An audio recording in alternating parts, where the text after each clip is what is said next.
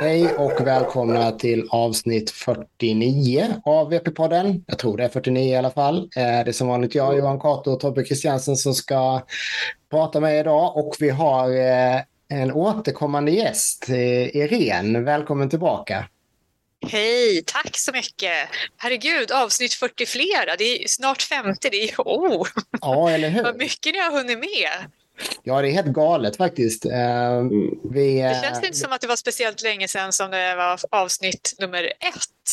Ja, men det har tuggat på en del. Jag tänkte jag skulle faktiskt ta och kolla här när det var du var med. Uh, avsnitt ett är nästan två år sedan faktiskt. är det så? Okay. Ja, det är helt otroligt.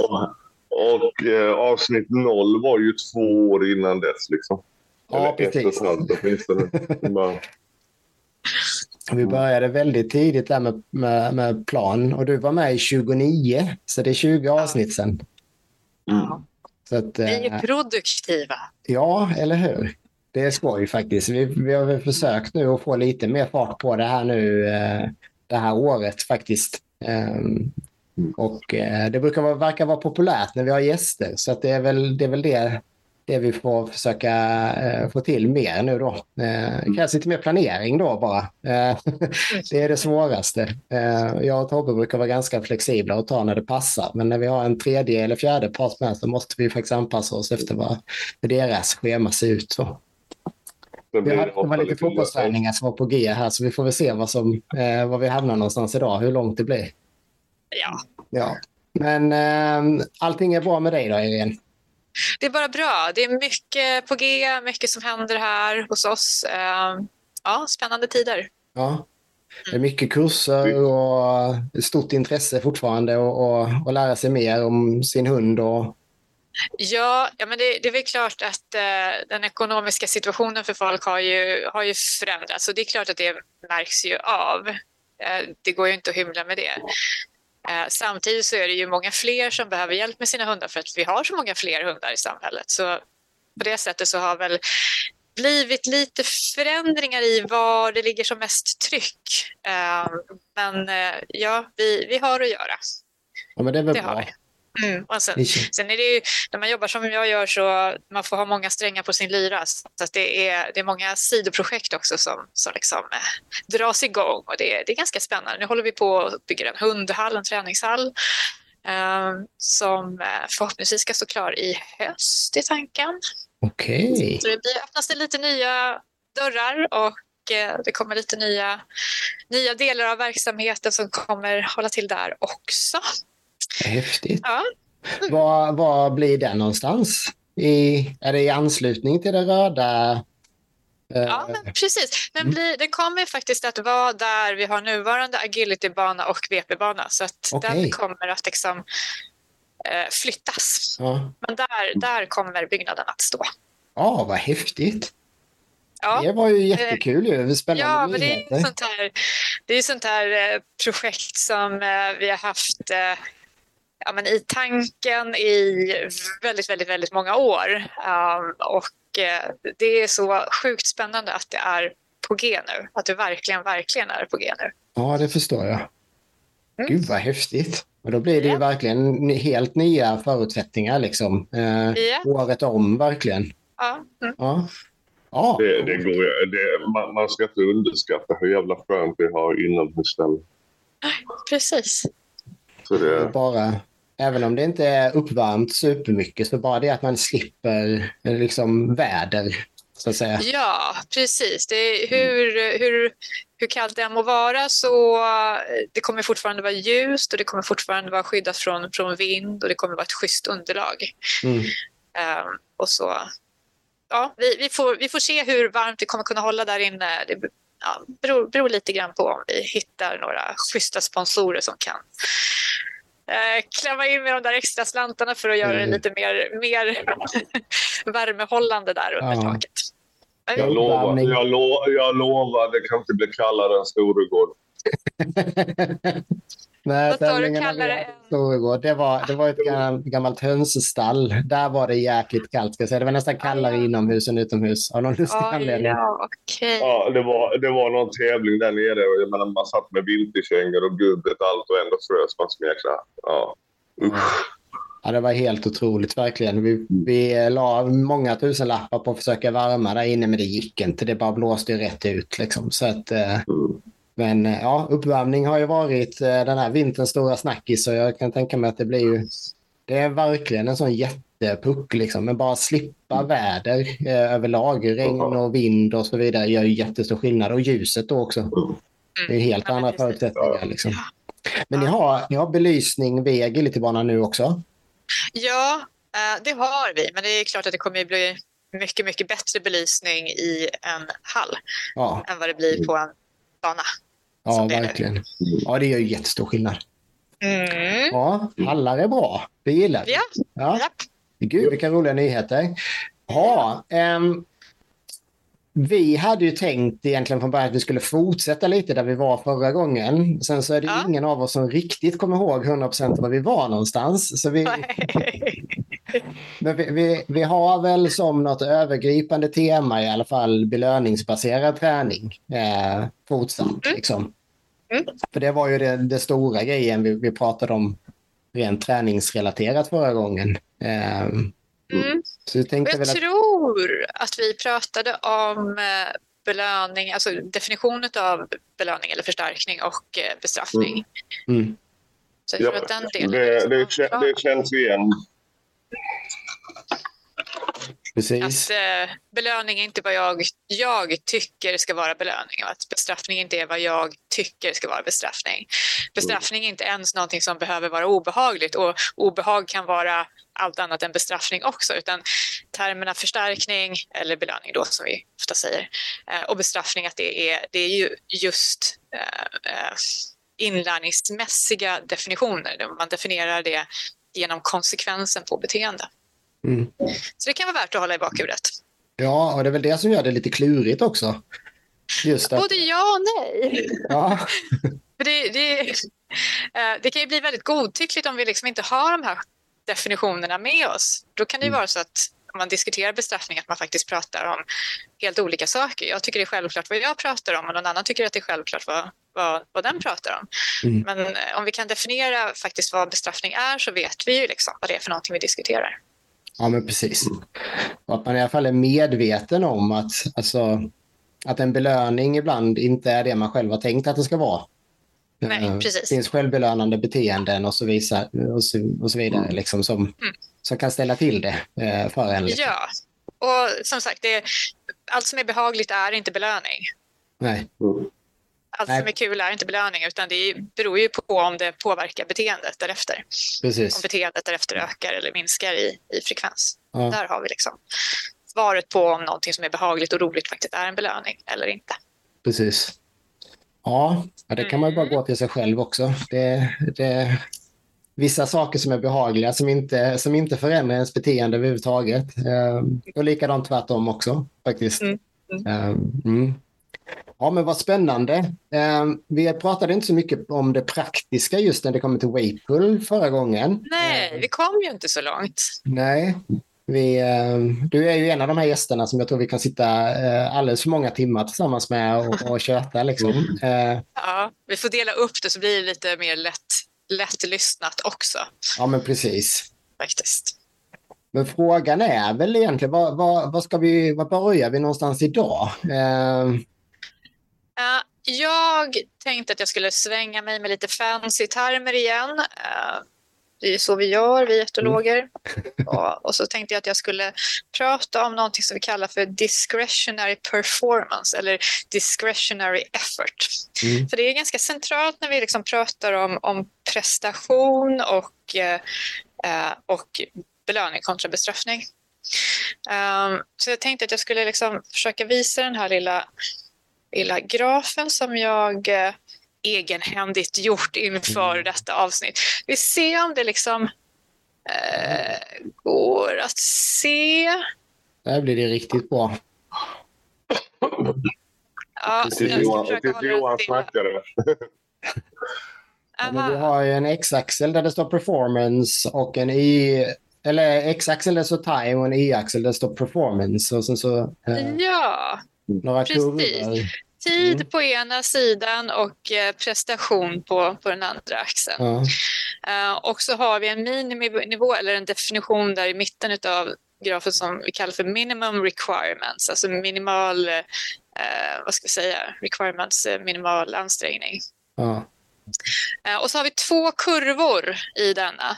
Den ena heter what to do, nej, want to do, en ja. want to do-kurva, vad man vill göra. och den kurvan som liksom inte riktigt når upp till want to do-kurvan kallar vi för have to do-curve. Mm. Vad man måste göra. Mm. Och have to do-kurvan, ja men den kommer ju inte upp i lika mycket ansträngning eller performance, vad heter det? Ge mig svenska namnet på performance, uh, prestation. Prestation. Mm. Ja. Uh, utan man får bra mycket mer prestation i want to do-kurvan. Mm. Uh, och skillnaden däremellan kallas då för discretionary performance eller discretionary effort. Mm. Det här är ju såklart ganska så centralt när vi ska prata weightpull.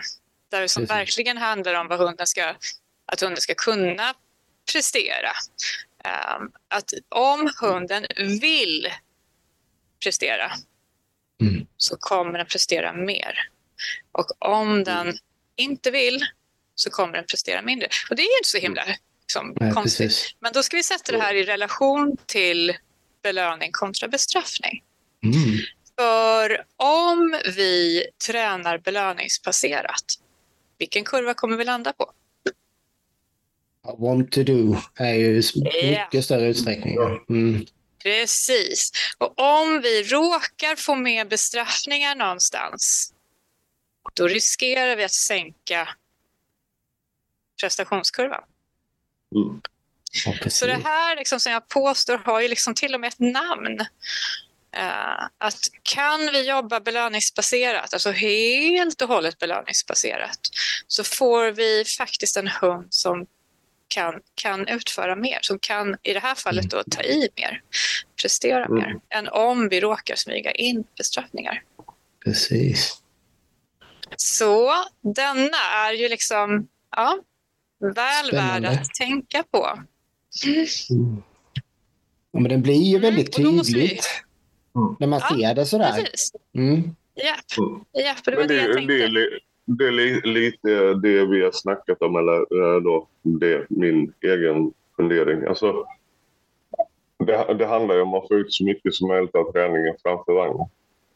Och kan du få ut, eh, kan du få ut 20 procent mer eh, ur din hund för att den vill och du har skapat förutsättningar.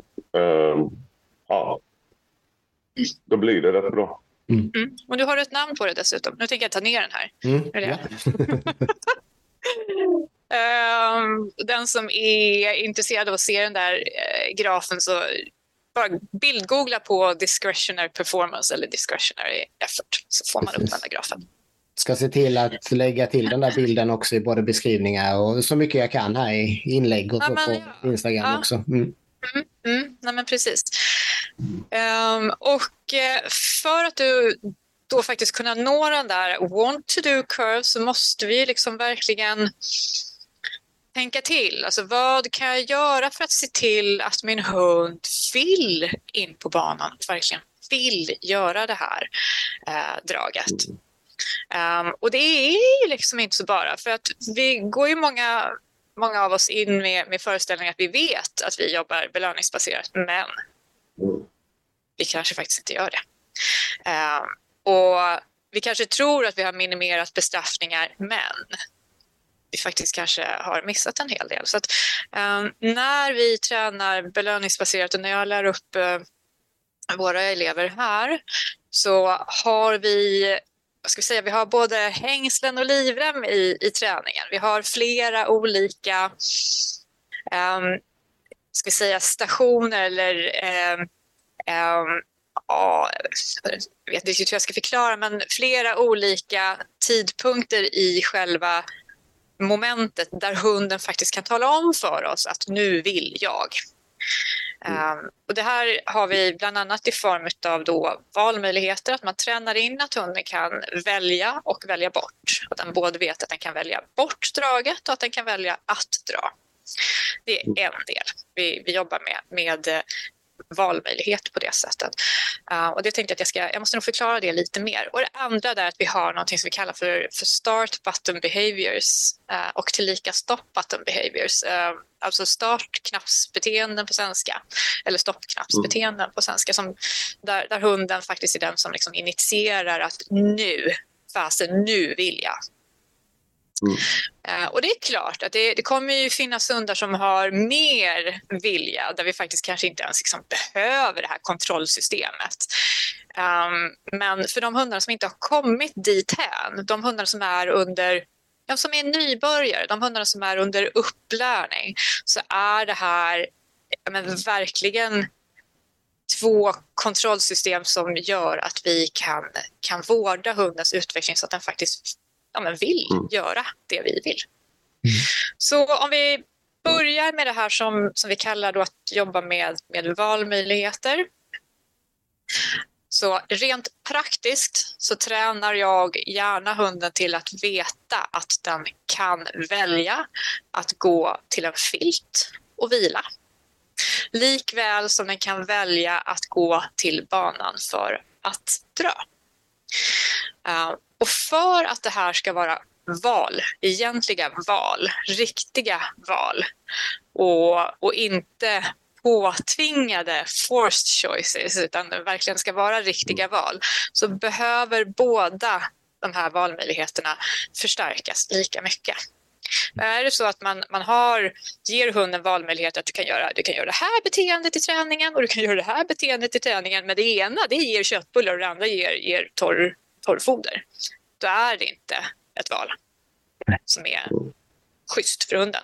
Och då riskerar vi liksom att minimera den här want to do curve återigen. Så den måste liksom presenteras val som vi förstärker lika, lika väl. Eh, men nu är ju inte valen helt och hållet lika i alla fall därför att det är olika moment, olika beteenden som är kopplade till de här valen. Eh, men det är också det som är det fina, liksom, att vi, vi där kan få information från hunden vad den faktiskt vill. Och om den vill något annat än vi vill, alltså om den vill gå och vila på sin filt eh, till exempel då i holding area, eller istället för att gå upp och dra, ja, men då är det ju upp till oss att verkligen fundera över vad, vad är det för någonting som gör att min hund väljer, äh, väljer filtvilan istället för draget? Uh, och att verkligen se allting, alla hundens beteenden som just information som gör att jag som hundens tränare kan uh, justera i min inlärningsplan för att ja, men göra det här valet som, som, som jag då kanske önskar hellre mer sannolikt. Så att allt är information. Allt vi får från hunden är information. Mm. Um, men det kan ju också vara så att det finns många olika anledningar till att hunden då i det läget väljer att gå till sin filt och vila och få, få sina köttbullar istället för att gå framför vagnen och vila. Um, det kan ju vara allt ifrån att hunden faktiskt är trött och behöver vila. Den kanske har dragit tungt. Den kanske faktiskt behöver lite återhämtning. Och om jag då missar den informationen från min hund, vad händer då med want to do curve? Precis. Ja, den kanske är want to alltså det, det, Eller vad händer då med prestationen kanske jag ska fråga. Mm. Så om vi nu råkar missa informationen om att min hund faktiskt behöver vila um, och istället liksom leder upp hunden på, på banan Mm. Ja, men då, då riskerar jag att få en hund som faktiskt eh, kanske inte kan ta i lika mycket. Alternativt att min hund börjar tycka att det blir jobbigt att gå dit. Mm. Så den informationen är superviktig för, för mig om jag ska vårda en vinnare. Eh, eller om jag ska utveckla en, en blivande vinnare. Att jag vet att min hund vill upp på banan. En annan anledning till att hunden inte kanske vill framför vagnen, men det kan ju vara just att det inte har varit trevligt nog där. Precis. Det finns någonting som gör att hunden faktiskt tycker att det är trevligt att ligga på filten. Och det är också oerhört värdefull information för mig. Um, för att om det är trevligare att ligga på filten än att vara framför banan, framför vagnen menar jag, så är det upp till mig att förändra mm. någonting i, i träningsprocessen som gör att min hund hellre vill upp framför vagnen. Så att jobba med de här valmöjligheterna är, som jag ser det, A och O. Och jag tror att många har väldigt mycket att vinna på att faktiskt våga lyssna på sin hund i de här situationerna. För det är bara hunden som sitter med den informationen. Mm. Men vi har en jäkla välutvecklad förmåga att inte lyssna på våra hundar i de här situationerna. Ja. Det är mer vad vi ja. själva vill. Mm. Ja, det är ju det. Ja. Uh, och för mig kommer det alltid vara put the, for, put the dog first and the sport second. Ja. Um, uh, det, men men uh, ja, jag vet ju att det är inte alla som liksom är, är där i, i utvecklingen. Mm. som jag över, över, överhuvudtaget för att bryta ner momentet. nu hörde jag inte dig, Tobbe. Um, överhuvudtaget bara det här att bryta ner momentet. Mm. Mm.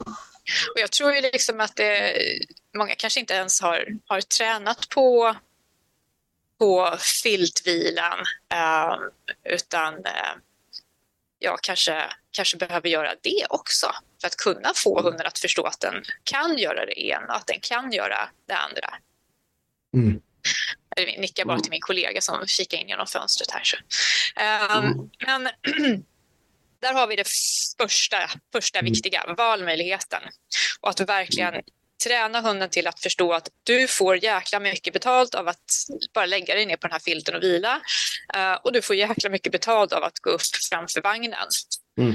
Uh, och det är ditt val vad du väljer. Och många gånger har man hundar som är konventionellt tränade så förstår de ju liksom inte det här. De förstår ju inte, vad då val? Har, har jag valmöjlighet? Så att bara träna hunden till att kunna förstå att det finns valmöjligheter, att vi faktiskt kommer lyssna på dem, uh, kan vara liksom en, en, stor grej. Men mm. tränar man in det här från början, då är det ju piece of cake. Ja, precis. Men jag vågar påstå att det, det, alla hundar kan, kan tränas på det här sättet. Man måste bara vilja. Mm. Mm. Jag, har, jag, har ju, jag har ju aldrig gjort det. Så kan jag ju villigt erkänna. Mm. Uh, ja, jag har alltid tränat tvärtom. Att det, har, uh, det har varit mycket belöning för att man är framför vagnen. Mm. Mm. Men ingen belöning när man inte är det i princip. Liksom. Mm. Och då blir det ju ett forced choice och då missar du ja. information. Precis. Uh, och det kan ju funka jättebra om man har en hund som faktiskt vill upp mm. på banan. Och då kan man ju glida på en räkmacka rakt igenom tävlingskarriären. Um, men vad många hundar som vi missar som faktiskt skulle kunna vara riktigt, riktigt bra eh, sett ur vårt perspektiv och kunna ha riktigt, riktigt roligt sett ur hundens perspektiv. Mm. mm. Bara genom att vi lägger upp träningen på ett sätt som inte, inte ger dem möjlighet att utvecklas på ett optimalt sätt. Precis. Eller på ett maximalt sätt. Mm. Mm. Krisen har ju varit väldigt enkel eh, då. Eh, mm. När det gäller då. Sen är det ju det. Eh, hon får ju flöten Ehm, efter alla dragpass oavsett. Ehm, så hon sätter ju sig framför hatthyllan i lokalen och bara ska ha sin flört. Mm. Ehm, och hon vet ju det så fort hon har slutfört drag. Hon får flörten direkt. Vi går ut och kör liksom då. Så att, ja. Så, men jag har inte gett henne valet direkt. Nej, nej. Och som sagt, det, det finns ju mm. det finns ju absolut hundar som, där, där det här liksom med valmöjligheten inte inte eh, är nödvändigt för att vi lyckas lägga upp träningen på ett sätt som, som lyckas ändå. Men jag tänker också att det är inte bara hundar som vi vad ska vi säga, eh, skrämmer bort ifrån eh, tävlingsbanorna genom att inte ge dem valmöjligheter och möjlighet att tala om vad de behöver. Utan vi skrämmer ju bort människor också. Därför mm. att de märker att shit, det här funkade ju inte, min hund ville inte. Nej, precis. och det är ju liksom, då får vi ingen återväxt inom, inom sporten och vi missar, vi missar så, så mycket. Eh, både när det gäller hundar och människor. Mm. Mm. Ja, jag menar det är säkert flera, om man då tittar på prestationsmässigt finns det säkert flera, massvis med hundar egentligen som, som har testat eh, och som kanske då inte tyckte att det där var det absolut roligaste första gången och sen aldrig kommer tillbaka igen. Men som egentligen exakt. har en potential som är enorm. Mm. Liksom. Ja, exakt. Och det gäller ju detsamma gäller ju människor också. Mm. Att vi mm. påverkar, vi synkroniserar ju väldigt mycket av våra beteenden. Och märker vi att hunden inte vill, ja men då, och, och det är det första gången man provar på, eh, eller första hunden man provar på med, eh, ja men då, då tappar vi dem. Precis. Mm. Och det är ju som sagt väldigt, väldigt trist. Mm. Eh, när man inte måste ha det på det sättet. Nej, precis. Och återväxt är ju en jätte, jätteviktig del för, eh, för en så här liten sport som, som waypoolen ändå är. Um, mm. det är ju, den är ju inte större idag än vad den någonsin har varit. Liksom. Den, den har ju hållit sig på en ganska jämn nivå nu de sista fem åren egentligen. Um, mm. Och det behövs ju, den behöver ju växa för att vi alla ska, ska uh, ha möjligheten ja, men... till slut också mm. och ha roligt. Det blir ju roligare ju fler det är och det är en massa spännande människor som, som skulle kunna få upp ögonen för sporten och, och, och utveckla den också. Liksom. Ja, det, det, här med att behålla, behålla folk och hundar i sporten mer än två år. Precis. Liksom, mm. Har ni någonsin funderat på hur många hundar som gör en, ett första tävlingsår men som faktiskt inte kommer tillbaka? Ja. Eh, jag har funderat på det och jag, eh, den, mm. det spännande är att den statistiken skulle man ju kunna ta fram. Eh, jag har ju all ja. den datan eh, ända sedan 2008. Eh, det har faktiskt varit väldigt intressant att se vad, hur många det faktiskt är som bara har en tävlingssäsong. Ja, men det, det är ju många upp som en sol, som en pannkaka. Ja. Jag tror att här har ni en del av orsakerna. Mm. Mm. Ja, och det, det, är just det att det, det är flera som, som kanske har en, eh, som har kanske två tävlingssäsonger, men de har en första fantastisk säsong. Mm. Eh, och sen har de ett platt fall eh, mm. på säsong två. Eh, ja. Och, och, det, är nog, det hänger nog väldigt mycket ihop med, med just det här som, som du har pratat om nu. Att det är forced och det, choice. Och det, och det, är, och det, det är mycket också. Liksom, då, eh, där, alltså steget från att göra en ja, men jämn, bra första säsong till att ta nästa steg. Det är ganska mycket jobb. Mm. Och det är, nog, det är nog många som blir överraskade av hur mycket jobb som verkligen krävs. Mm. Ja, för man har inte lagt den här på... grunden liksom. Som... Nej, nej, om man, om man tittar, tittar liksom då, som sagt det, titta på Patrik, mm. jobbet han lägger ner masker. Jag vet hur mycket jag har lagt ner på krisen. Um, det, det, är ju ingen slump då. Um, att det har blivit som det har blivit. Man har byggt år efter år. Liksom. Um, men det, det är som sagt att det är många som kommer in och så försvinner de lika fort. Och det är tråkigt. Um, och det, det, det är många hundar som är kvar år efter år där man faktiskt, ja det här kommer ju bita mig i röven. Men de vill inte. Det syns, det skriker att de inte vill. Men ändå fortsätter man på samma spår. Ja. Och det, det är lite så att ja, men när man nu står som, som eh, hundtränare eller handler i, i en sån situation och märker att jaha, min hund börjar sacka efter när jag, när jag närmar mig banan. Man har hunden i koppel och man liksom går till banan och hunden för varje repetition börjar den gå längre och längre bakom. Mm. Uh, då, då, hamnar man i ett läge där, där man antingen uh, börjar rannsaka sig själv och funderar över okej, okay, vad mm. kan jag nu göra för att min hund faktiskt ska vilja det här?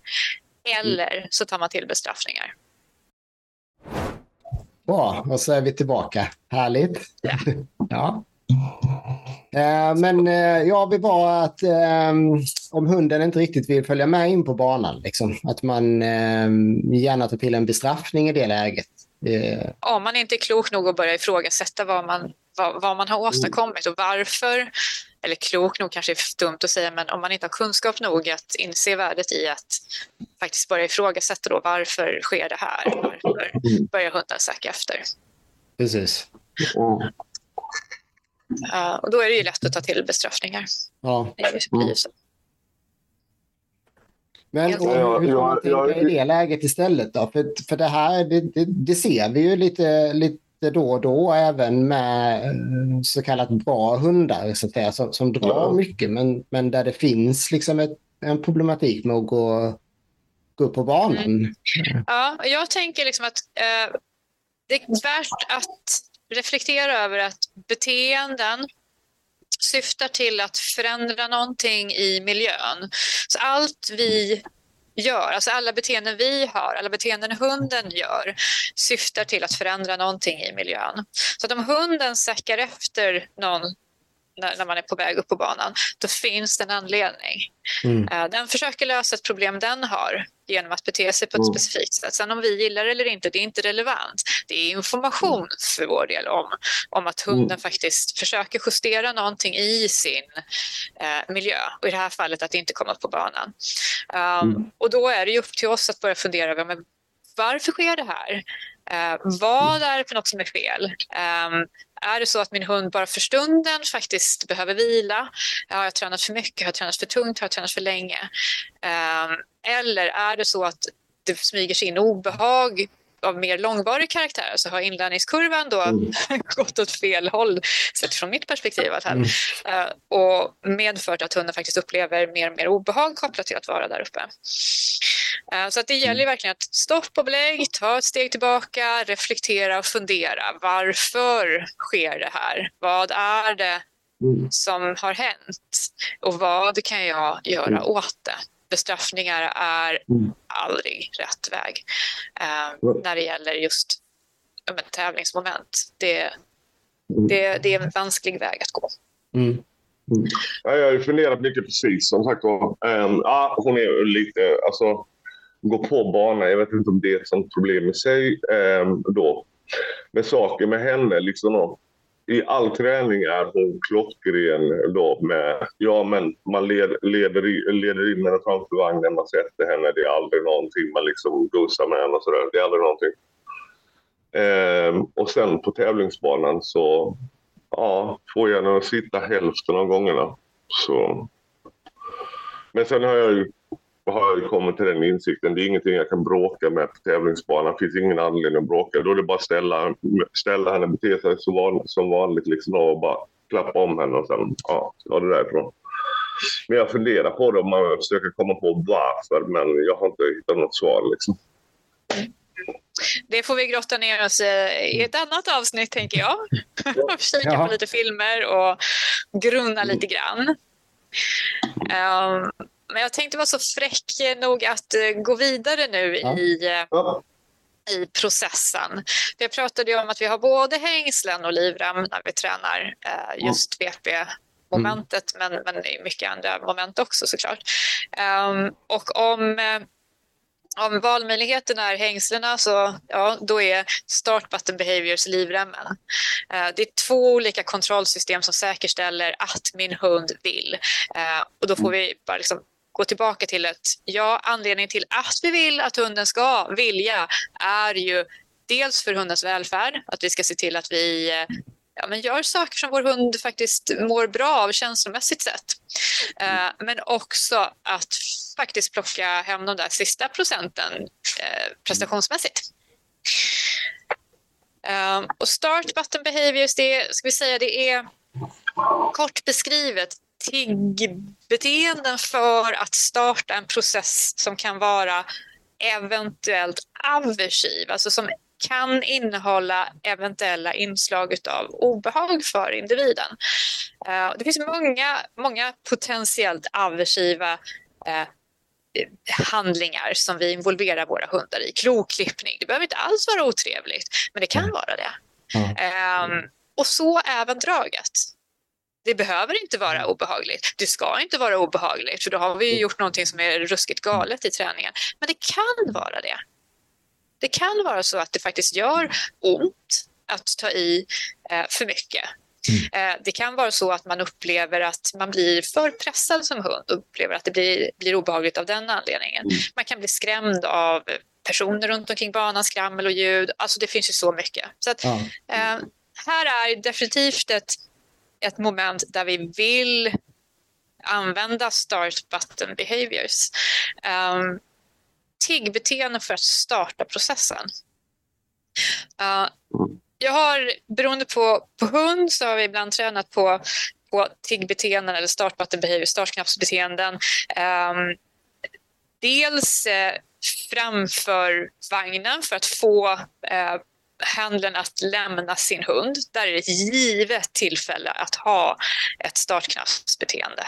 Mm. Um, men eh, man kan också liksom lägga in det innan man går in på banan också.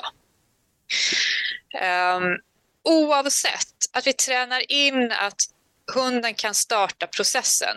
Uh, det jag brukar använda mig som mest utav det är just att vi har någon form av startknappsbeteenden för att vi ska lämna hunden. När den väl är eh, på banan framför vagnen, påkopplad, så vill jag ha en startsignal från min hund eh, för att jag därefter ska titta upp på domaren och kunna lämna min hund. Så att hunden tar till något beteende för att den sen då vet att när jag gör det här så kommer min människa att lämna mig och jag får dra. Uh, det här beteendet kan vara, det kan vara massa olika uh, beteenden som man tränar in. Uh, det jag brukar lägga in Eh, som också liksom kan ha en praktisk funktion, det är att hunden faktiskt eh, sätter sig i fotposition. Det blir både praktiskt för oss, mm det är inte alltid kanske så himla tydligt, men det är, det är, praktiskt därför att vi på det sättet kan justera hundens eh, riktning till att vara optimal eh, utan att jag då behöver ta i min hund. För det är också sånt här potentiellt aversivt eh, moment som inte är nödvändigt. För så fort jag flyttar på min hund och min hund inte flyttar sig självt så är det risk för att det här jag gör kommer att påverka min hunds prestation därför att det är inte sagt att det är någonting som hunden uppfattar som trevligt. Kan jag däremot få min hund att själv flytta sig till ett, ett, eh, en position som blir optimal då har jag mycket bättre förutsättningar. Jag dessutom använda det som ett startknappsbeteende, det vill säga jag talar om för min hund, jag tränar min hund att när du gör det här så kommer det innebära att jag lämnar dig. Om hunden då inte gör det här på banan, ja, då behöver jag dra öronen åt mig. För avsaknad av ett ja mm. får vi nog tolka som ett nej många gånger. Ja, det är ju sant. Uh, och då finns det ju många olika orsaker till att min hund då säger nej till att, att jag ska lämna och att den får dra. Det kan vara allt ifrån att min hund har för mycket mjölksyra i kroppen. Den har inte mm. återhämtat sig tillräckligt från förra draget. Det kan vara mm. min hund upplevde att det var sjukt jobbigt och allt för tungt förra draget. Mm. Um, men det kan också vara andra saker. Oavsett vad det finns för anledning där bakom, där behöver vi alltid fundera över, men varför säger min hund nej? um, så är det information för min del mm. som gör att jag har möjligheten att förändra någonting i processen som gör det bättre för både min hund och för mig. Mm. Så vi har allt, allt, precis allt att vinna på att träna på, på det sättet. Mm. Så vad spännande. Det är ju liksom... Ja. Ja. jag funderar massa nu. Ja, men det blir ju så. Man går ju igenom hur man själv... Jag menar, vi har tränat så många år, jag och Tobbe, och vi har inte tränat på det här viset. Det kan vi vara ärliga. Vi, vi, vi ja. tycker att vi har tränat, i alla fall jag de sista åren, eh, väldigt belöningsbaserat. Men så här har vi ju aldrig tänkt, någon av oss. Nej. Um, och det gör ju en jäkla skillnad. Och, det, och, det, gör, och, det, och det är ju alltid så. Eh, när man har nått en viss nivå, liksom, alltså, är man så rubbad som jag är så man försöker alltid hitta något nytt som kan ge en det här lilla extra edgen. Liksom. Ja. Precis. Så mycket att fundera. Sjukt spännande. Ja. Mm. Ja. ja. Um, ja, jag tycker det är kul att väcka lite nya tankar och så nya frön. Uh, och mitt syfte är ju alltid att förbättra för hunden. Mm. Uh, och jag tror att vi har så himla mycket att göra det vet jag att vi pratade om förra gången också som vi, vi mm. spelade in poddavsnitt. Uh, men vi, vi, har så, vi har så mycket att vinna på att lägga om till belöningsbaserad träning. Uh, om inte i vardagen så åtminstone när det gäller vår, vår liksom, tävlingsträning och mm. tävlings, tävlingar. För det är inte hunden som väljer att tävla. Uh, och, inte minst, och inte minst med tanke på hur vår sport ses av omvärlden. Exakt. Precis. Det var, det, var det, det jag tänkte. Just det där. Um, ja, vi har riskklassning och uh, ja. Och det behöver helt enkelt se, se bättre ut för omgivningen. Min dröm är ju att slippa se hundar som inte vill vara framför vagnen. Bra. Mm. Det är min dröm när det gäller VP-världen. Jag har många drömmar, fred på jorden och så vidare. Men, men oh. det här är kanske lite mer realistiskt mm. inom en kort tid. Nej, men det, ja, det hade ju varit jätte, jätteskönt. För det har man ju sett allt för många genom åren. Um, och även, jag vet ju en egen hund som var väldigt tydligt att efter, efter ett par drag så ville hon ju inte dra mer. Nej. Och ett jätte, jättetydligt beteende med att nu är jag klar. Nu har jag gjort vad som mm. förväntas. Inte för att jag vill det, utan för att det är det som kravet var. Ja. Mm. Eh, och fast ja, sen drog hon sitt streck i, i, i backen, bokstavligen talat. Eh, att nu får det vara nog. Ja. Um. Och jag har ju också gjort de här misstagen. Det, det, det, det ska jag ju faktiskt välvilligt eh, erkänna. Det är kanske inte välvilligt, men jag erkänner mm. det. Jag har bränt ut en tävlingshund. Hon ville aldrig sätta sin tass på, på en tävlingsplan mer igen. Um, och det var helt och hållet mitt fel. Mm. Um, det var en läxa som, som liksom var... Oh, den var riktigt, riktigt obehaglig. Um, och jag, jag är ju inte den som dömer folk. Jag, jag tänker liksom att jag har ju jag har ju satt ihop en tidigare en, en tävlingskurs för att just liksom kunna introducera belöningsbaserad träning för, för intresserade som liksom inte, ja men som ni, faktiskt mm. Eh, blivit nyfikna men inte tränat på det här sättet vidare, tidigare. Och jag är ju aldrig en person som, som vill döma folk. Finns det, finns det personer som tränar med bestraffningar idag och lyssnar på det här så det är jättevälkommet att höra av sig. För jag dömer ingen. Jag har ju själv suttit och bränt ut hundar. Mm. Um, ingen blir lyckligare än jag och möjligtvis hunden om jag kan hjälpa till att förändra mm. uh, träningssätt. Man ska det... liksom inte vara rädd för att kontakta mig. Nej, men precis. Och, och just det att det, är, det finns ingen skam i att man tänker om. Nej, uh, verkligen, verkligen, inte. Nej. Det är aldrig Snarare tvärtom. Det är alltså faktiskt. Ja. Eh, nej, men det där är ju, eh, jag vet vi har sagt många gånger att den fysiska förmågan hos hunden är vi aldrig, nästan aldrig i närheten av. Vi har några exempel som är väldigt nära liksom, den fysiska förmågan, för där sitter också den här viljan att göra det. Den är så stark att då kommer vi, den där grafen är ju så jäkla talande verkligen. Att, för vill man göra det så är det mycket, mycket lättare att, att prestera mer. Eh, mm. Ja, jobbar man för att slippa obehag, mm. slippa någon som drar i en eller slippa någon som ryter eh, på en mm. um, så kommer man bara göra minimum requirements. Mm. mm. Det som faktiskt behövs för att slippa obehaget. Man gör mm. inte mer. Precis. Och det är oavsett om vi pratar om, om VP eller om vi pratar om helt andra djurarter i helt andra sammanhang utan människor. Man gör vad man behöver, men man mm. gör inte mer för att slippa obehag. Precis. Uh, så, mm. ja. Ja, så häftigt. Ja, hoppas att jag sår frön hos inte bara hos er utan hos andra också.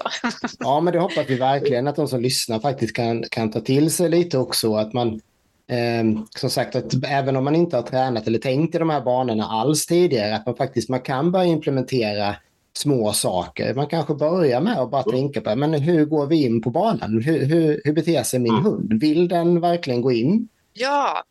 Eller, ja. eller börjar den tveka? Precis. Mm. Att det är verkligen mm. eh, det är en väldigt enkel eh, eh, man säger start bara att titta på. Eh, Mm. Ja, och se beteenden som information. mm. Det tror jag är superviktigt och inte se det som att hunden eh, trotsar eller hunden eh, respekterar inte mig eller Nej, vad det nu finns för trams. Eh, utan det är information. Ja. ja, precis. Det är information som eh, ja, det tyder på att någonting inte är 100% för hunden. Det är någonting den reagerar på. Det behöver inte vara, man behöver inte ha gjort någonting medvetet fel, eller man be, men det är någonting Nej, som känns det. för hunden lite eh, olustigt. Och då eh, och kan man hitta det och, och ta bort det problemet så, så vinner man ju säkert jättemycket i många andra situationer i livet också. Liksom. Eh, tänker jag. Eh, ja. Ja, det är jäkligt spännande faktiskt. Man, eh, ja, det, de här samtalen är ju verkligen, man, man slås tillbaka till sin egen träning och hur det, ehm, lite hur det såg ut också när du och jag, Tobbe, började sporten där 2010-11. För då, då pratade vi ju inte belöning alls i den här utsträckningen, överhuvudtaget nästan. Eh, lite belöning fanns men inte alls i den utsträckningen. Men det känns som att hela hundträningsvärlden har också utvecklats väldigt mycket det sista decenniet när det gäller den här biten. Mm. Ja, alltså vi behöver inte ens prata om det senaste decenniet. Vi kan eh, korta ner den tidsrymden avsevärt och säga att det har ju hänt otroligt mycket de senaste fem åren. Mm. Och så även inom forskningsvärlden. Det är ju, idag är ju hund, eh, hundforskning eh, faktiskt en, en den är, den är betydande. Det var den inte när jag tog min etologexamen för 15 år sedan. Mm. Och jag ville göra mitt eh, arbete på hund och mina handledare tittade på mig och skakade på huvudet. Nej, men Irene, nej, hund, nej, det finns ingen framtid i det. och idag plöjs det ju ner, eh, plöjs det ner stora summor i, i Mm. hundforskning. Ja, det jag tycker det är riktigt, riktigt kul för att det, där finns ju väldigt mycket Eh, vi har väldigt mycket nytta av hundar, alltså om man tittar i, i samhället i stort. Liksom, med alla, alla typer av tjänstehundar och terapihundar och allt vad det är. De underlättar ju vår värld något fruktansvärt mycket och då behöver vi verkligen veta hur vi ska träna dem och få dem att må bra och, och verkligen vilja hitta bomber eller knark eller vad det än må vara. Liksom sådär. Det är, för det är väl samma principer där, tänker jag. Jag kan inte svara riktigt för hur man, Nej. hur, hur man tränar där, men eh, det, jag vet att det är en positiv utveckling eh, är ju liksom igång. Mm. Eh, sen tror jag att vi är nog långt ifrån belöningsbaserade på, på, på alla sätt. Ja, jag tänker att det, det, det är på G, men Ja, men precis.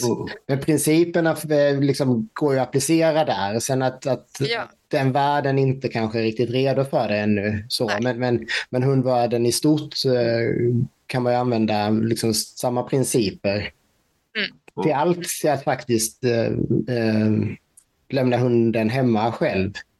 Eh, till att den inte hoppar över staketet in till grannen och, och så vidare. Liksom. Ja. Man behöver, ja, man behöver ju förstå att alla, precis alla hundar kan tränas belöningsbaserat. Eh, precis alla. Men man, eh, man måste veta hur man gör det. För det är inte lätt. Det är det Nej. verkligen inte. Eh, och framförallt så måste man vilja det. Mm. Mm. Ja, det- man måste ju så själv som förare verkligen för, för att det verkligen vilja. Och det är samma sak där. Det är samma kurva som appliceras där också på något sätt. Mm. Vill man träna på det här sättet så kan man ju få mycket, mycket större utväxling av det också. Eh, eh, Ja, men och- helt och- klart. Och bara en sån sak som att öppna upp för kommunikation med sin hund. Mm. Låta sin hund faktiskt säga nej till vissa saker och lyssna på det. Det är nog många hundar som lever utan att ha den förmågan att, eh, eller möjligheten att faktiskt kommunicera med sina, Mm. sina människor. Ja, det, de, de är, det är vi nog dåliga på överlag det, faktiskt. Ja. Eh, Man, man, eh, man är väldigt, väldigt noga med att man ska kunna säga till sin hund och, och att, man ska, att den kommunikationsvägen från människa till hund den ska vara obehindrad så att säga. Den andra vägen, den, det är många fartgupp eh, och, och väggar och allt möjligt i vägen. Eh, mm. Det är det. Och med det så följer det ju tyvärr en del, en del problematik och problembeteenden. Ja, precis. Ja. Jaha. Um, herregud, jag blir helt så här stopp i, i, i, i kolan här. För det är verkligen så där, man går tillbaka och, och, och tänker på hur man själv tränade och hur jag ska lägga upp träningen. Uh, om det blir eller när det blir en hund igen här. Uh, du vet, det, det, finns vägar hemifrån dig till, till Ninas också. Ja, det finns ju det faktiskt. Det går ju vägar hela vägen upp. Men hur är det, har, har ni kvar den här Whipple eh, kursen, eller hur? Ja, jag har, inte, jag har liksom inte anordnat den eller erbjudit den eh, på ett par år nu. Men den, mm. den finns och eh, jag startar den vid förfrågan. Ja. För, intresse, för några år sedan så var det ganska stort intresse. Innan pandemin var det väl så? Va? Mm. Att då var det jag var ju nere i Göteborg och, och höll en vända. Mm. Och sen har jag mm. hållit den två gånger här hemma. Uh, och förhoppningen är ju att, uh, ja, att det blir lite mer sug efter den så att vi faktiskt kan, kan starta den igen. Mm.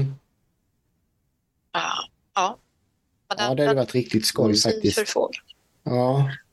Men, men om man då eh, säger att man då bor som vi andra då, en bra bit ifrån Nynäs. Liksom. Eh, och hur, hur, vad, vad, vad, hur ska man säga det Om man ska börja tänka efter själv hemma, om man vill, man vill börja förändra, liksom, vad, vad, vad, är ett bra, vad är en bra start liksom, för att få till den här tvåvägskommunikationen och, och ge alternativen och, och tänka på belöning istället för bestraffning? Mm. Jag tänker att det första vi behöver göra är att börja observera vad har vi för någonting? Alltså vad, vad gör min hund idag? Um, mm. Försöka på något sätt uh, skapa sig en tydlig bild av vad vi har för utgångspunkt. För då ger ju det lite mer information också om vad det är för någonting mm. som behövs läggas till i träningen eller mm. tas bort ur träningen. Och det är det mm. första steget. Sen ska man vara medveten om att även om man bor långt ifrån mig så går det att boka in eh, online-träning mm. också. Um, för det, det, det är ju liksom en, en, stor omläggning för många att uh, börja med belöningsbaserad träning om man inte har gjort det tidigare. Och det är ett hinder att det faktiskt inte är lätt. Jag önskar att jag kunde säga att det är jättelätt, men det är det inte. Men mm. alla kan om man vill. Mm. Uh, men man ska vara beredd på att det tar ett tag att träna. Och framförallt så tar det också tid för, för mm. hundarna att ställa om sig om de inte, inte är tränade på om de är tränade på konventionellt sätt tidigare, att mm. börja förstå att det faktiskt finns utrymme för dialog mm. med den här tvåbenta personen som man har, har med sig. Precis. Uh, och sen kan man börja med några enkla shapingövningar, att lära hunden att om jag har en knuten hand med godisar förslagsvis, det finns ju mm. mängder av andra belöningar vi kan använda i träningen, men godis är ju helt klart lättast. Uh, att lära hunden att den här signalen, att se en knuten hand runt 5-10 godisbitar innebär att jag kan prova mig fram och ingenting jag gör kommer att bestraffas.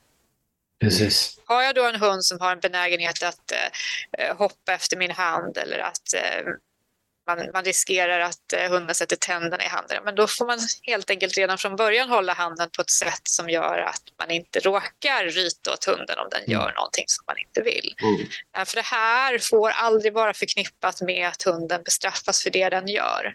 Det ansvaret ligger på mig mm. som tränare. Mm. Um, för då förstör jag ganska mycket. Den, det här är ett löfte om att prova dig fram så får du belöningar. Att lära hunden att det inte är fel att våga prova olika beteenden. Precis. Och sen behöver det inte vara relevanta beteenden, det behöver inte vara beteenden som, som jag tycker att jag har nytta av, utan uppgiften är egentligen bara att lära hunden att den, den faktiskt kan, kan få prova. Mm. Och för vissa hundar som är väldigt sparsamma med att erbjuda beteenden så får man titta på så små, små, små, små signaler som att de vinklar huvudet lite grann eller tittar åt ett annat håll eller bara andas Ja. för att ha någon form av liksom start på det Mm. hela. Och för andra hundar som är som liksom märker att tjoho vad kul, jag, jag kan göra så här och så får Ja. jag snask för det. Så kanske man får eh, försöka belöna återigen de mindre beteenden för att det inte ska bli alldeles för yvigt. Men Precis. det här är en, en schysst eh, börja, en schysst startövning för både människa och hund. Precis för att få igång kommunikationen. Liksom. Ja, få, få, få igång att hunden börjar erbjuda beteenden. Ja. Börjar liksom samarbeta kring belöningar. Att jag...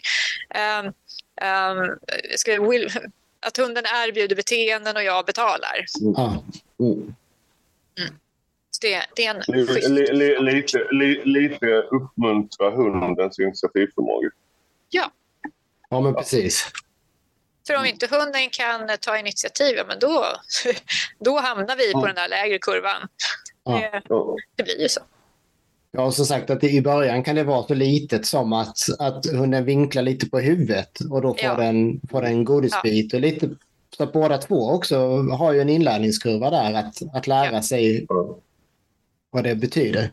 Kommer ihåg när jag skulle träna in en, det påminner lite om klickerinlärning från början. Där gjorde jag ju för många, många herrans år sedan.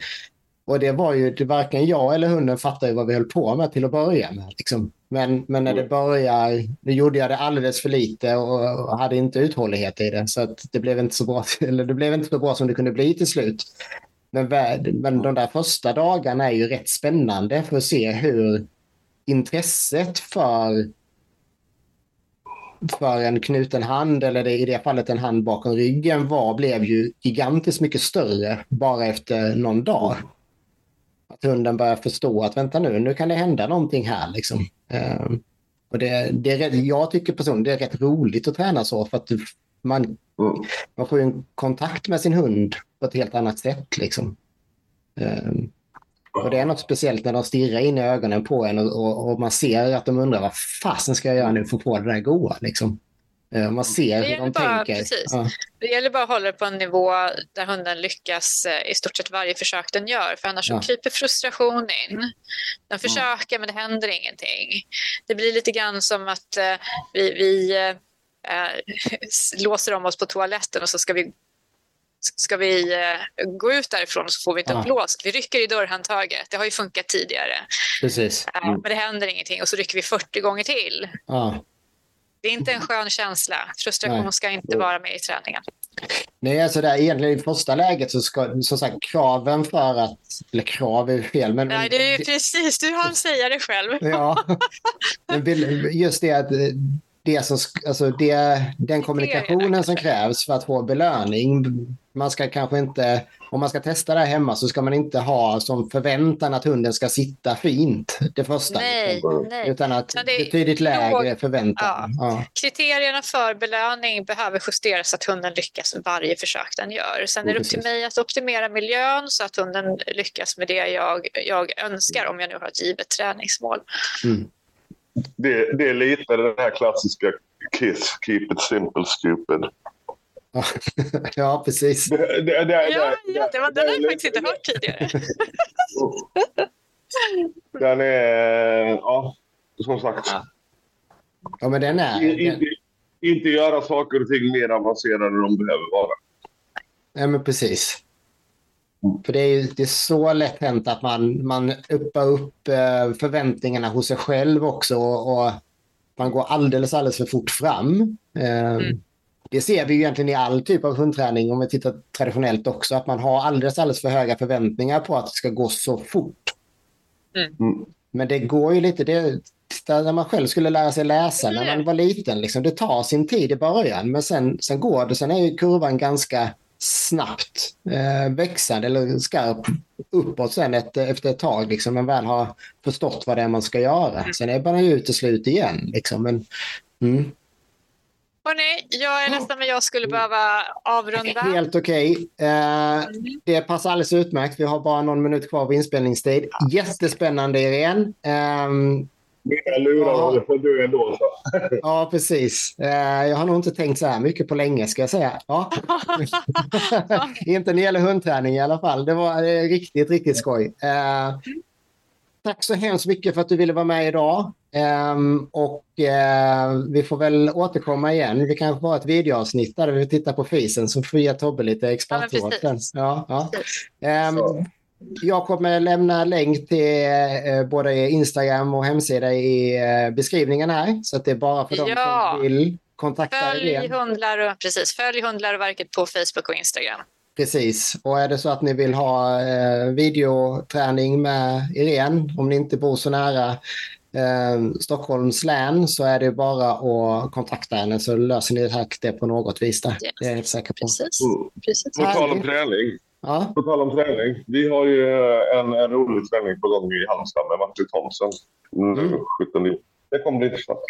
Också. 17 juni, ja precis. Om två veckor när vi spelar in det här. Eh, det är bara att kontakta Tobbe om det är någon som vill vara med där. Endast inbjudna, säger vi. Lite sådär, snyggt. Eh, härligt. Stort, stort tack för idag alla. Eh, och eh, på Tack återseende. själva. Tack, Tack. och bak. Tack för Hej. det. Eh, många tankar. Ha Härligt. Ha det gott. Hej!